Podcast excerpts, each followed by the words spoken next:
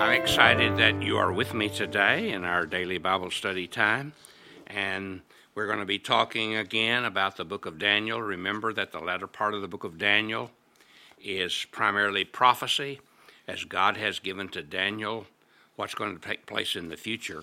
And today I want to talk to you about some insights that, that Daniel was given by God from heaven that make a real difference. Let me read a few verses from chapter 10, beginning at verse 1. In the third year of Cyrus, king of Persia, a revelation was given to Daniel. Its message was true and it concerned a great war. The understanding the message came to him in a vision.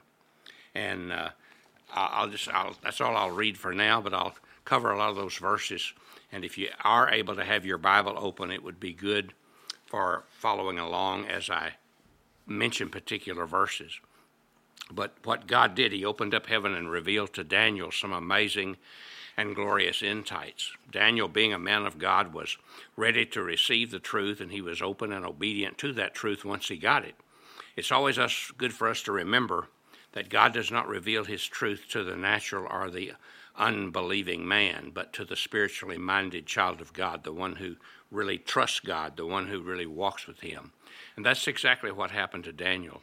The scripture tells us that it was the third year of Cyrus, the king of Persia, that this message was revealed to Daniel, and it was a true message and one of great conflict, of a great conflict. This is a little bit of an overview of what this chapter and the next two following it are all about. The final three chapters have to do with a mighty revelation of prophecy given to Daniel.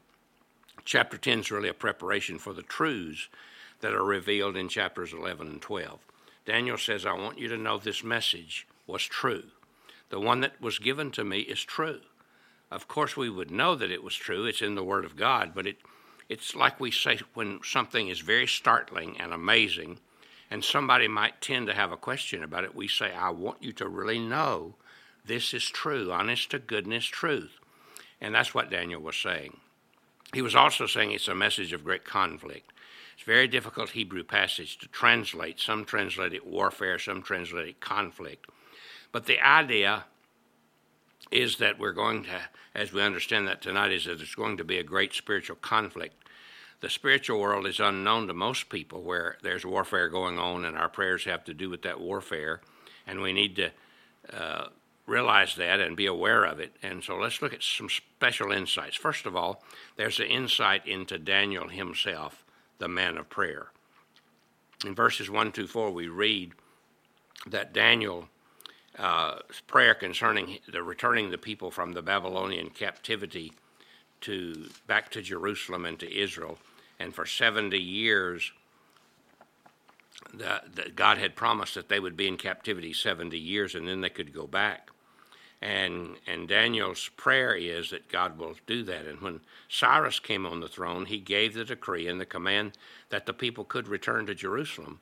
And some of them did return, but Daniel stayed in Babylon. And he was so concerned about him going back, we wonder why he stayed.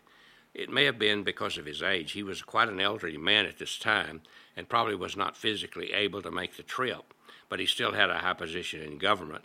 And I think the primary reason is because most of the people didn't go back, and he felt it was his responsibility to stay there and try to encourage them to take seriously the, ta- the task of getting back to the land, rebuilding the temple, rebuilding the wall, rebuilding the city, and, and getting Israel as a nation going again.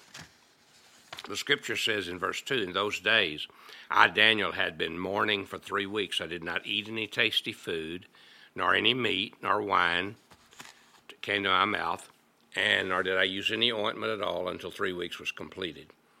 Daniel was fasting and praying. He was serious about talking to God. And during this time, he's not eating any delicacies, he's not eating any meat, he's not using any ointment. Ointment was something like a deodorant that they use on their body to keep their skin soft, to protect it from the sun. And they used it as a fragrance as well. And uh, he said, I'm not doing any of that. I'm really, really denying myself and seeking God with all my heart. Because as he fasted, of course, not having food, he could focus better. Now, Daniel's probably about 85 years old and has been on a 21 day fast for three weeks. And he said, I ate hardly anything. You see, a fast you don't necessarily do without all food, you just do without some food. Or you can do without all food. Fast, there are many kinds of fast, and uh, some where you do without all food, some where you do without some food. He was just eating uh, what was absolutely the bare necessities because he had such a burden and he had such a concern. He had an attitude that really wanted to get hold of God. Now, the question is what was burdening him down so much? Why was he so bothered? I think the reason is pretty obvious if you understand the situation that's going on. he's that 42,000 of the people have gone back to the land after the decree of Cyrus the king. They've gone back to Israel from Babylonian captivity. But the, the response was really disheartening.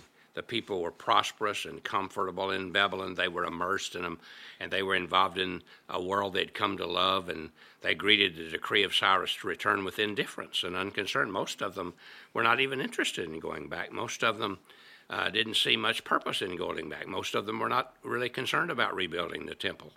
They were uh, they would they were opposed and harassed by people in the local population around Jerusalem if they went back, and greeted with contempt and scorn and disfavor. And besides, it was a long trip, and besides that, it took them seven months just to clear the rubbish and the rubble off the temple area to find a level place on which they could restore the temple. It was really quite a mess back there, and it was a lot of work, and most people just weren't too didn't have much of a heart for it, even though that's what God had said they should do. Now Daniel was concerned that they were so indifferent to God's plan, and there was one thing that Daniel did not fully understand, and that was that the 70 years was not yet up, for he must have been calculating from the time he came. We know that it was the final deportation about 20 years after Daniel and his friends were brought to Babylon, from which the seven years was calculated by God.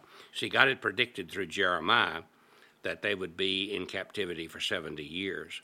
And from God's point of view, everything was moving right on schedule, in spite of the indifference of the people, in spite of their half heartedness and compromise. God was doing exactly what He wanted to do, and things were going exactly as He wanted them to go. So, as Daniel prayed, he got no answer. At least he didn't know it if there was an answer. God seemed to be rejecting his prayer. He, he got no recognition that God was hearing him. And so he kept on praying and he kept on seeking God. And just because God delays his answer doesn't mean that that's a denial to our prayer, because God works in different ways to bring to pass his purposes and will. You see, when we pray about something, we need to keep praying even if we don't get an immediate answer. And our faithfulness to pray and seek God is, is an evidence that we really mean business with God. Plus, as we pray, it also helps us to refine what we're praying about. And we're going to pick that up tomorrow and talk more about it. So keep your prayers going. Don't give up. God bless you. Have a great day.